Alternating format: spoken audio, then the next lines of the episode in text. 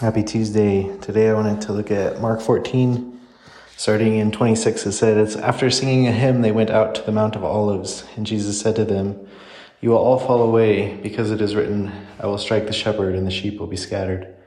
But after I am raised, I will go ahead of you to Galilee. But Peter said to him, Even if they all fall away, I will not. And Jesus said to him, Truly I say to you that this very night, before the rooster crows, twice you will deny me three times. But Peter repeatedly said insistently, even if I, even if I have to die with you, I will not deny you. And they were all saying the same thing as well. Uh, Peter's kind of on a tear. It seems like at the on this last night, um, he can feel that it's things are starting to fall apart or go away that he uh, didn't hope or expect. And Mark doesn't record it in his gospel, but just a few hours ago, Jesus was washing their feet, and he's like, "You will never wash my feet. And then Jesus is like, well, then you're not a part of me. And he's like, well, then you'll have to wash my whole body.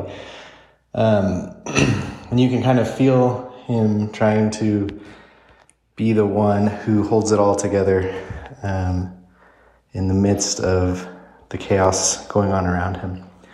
Uh, and if you are aware of the story, I think you'll also be aware that he was not capable of doing so, that Jesus was correct in prophesying his denial and his failure.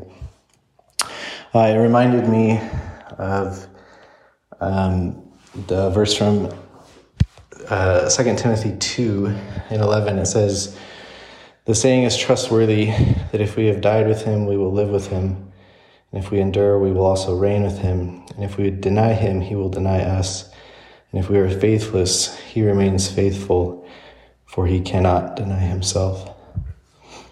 Jesus, I'm thankful that you are faithful in the midst of our brokenness, that you are the one who who is in control and who uh, allows and oversees the proceedings even in times when they don't go the ways that we would want them to. Thank you that you were faithful even in the midst of Peter's denial, and that you are faithful to us in the midst of our consistent faithlessness.